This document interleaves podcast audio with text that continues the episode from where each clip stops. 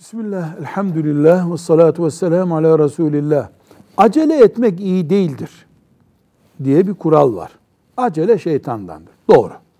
Ama her yerde öyle değil. Dört yerde aceleci olacağız. Birincisi, günahtan sonra tövbe sürecinde acele edeceğiz.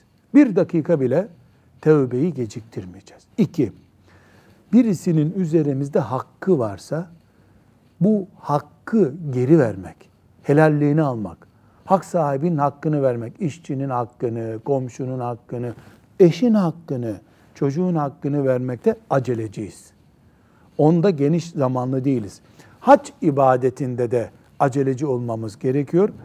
Ve dördüncü olarak da Allah'ın vakitle emrettiği ibadetler, akşam namazı bir buçuk saatlik bir zaman limitinde kılınması gerekiyor. Onda aceleciyiz. Sabah namazı bir buçuk saatlik bir vakitte kılınıyor. Aceleciyiz. Esnek ve gevşek davranamayız.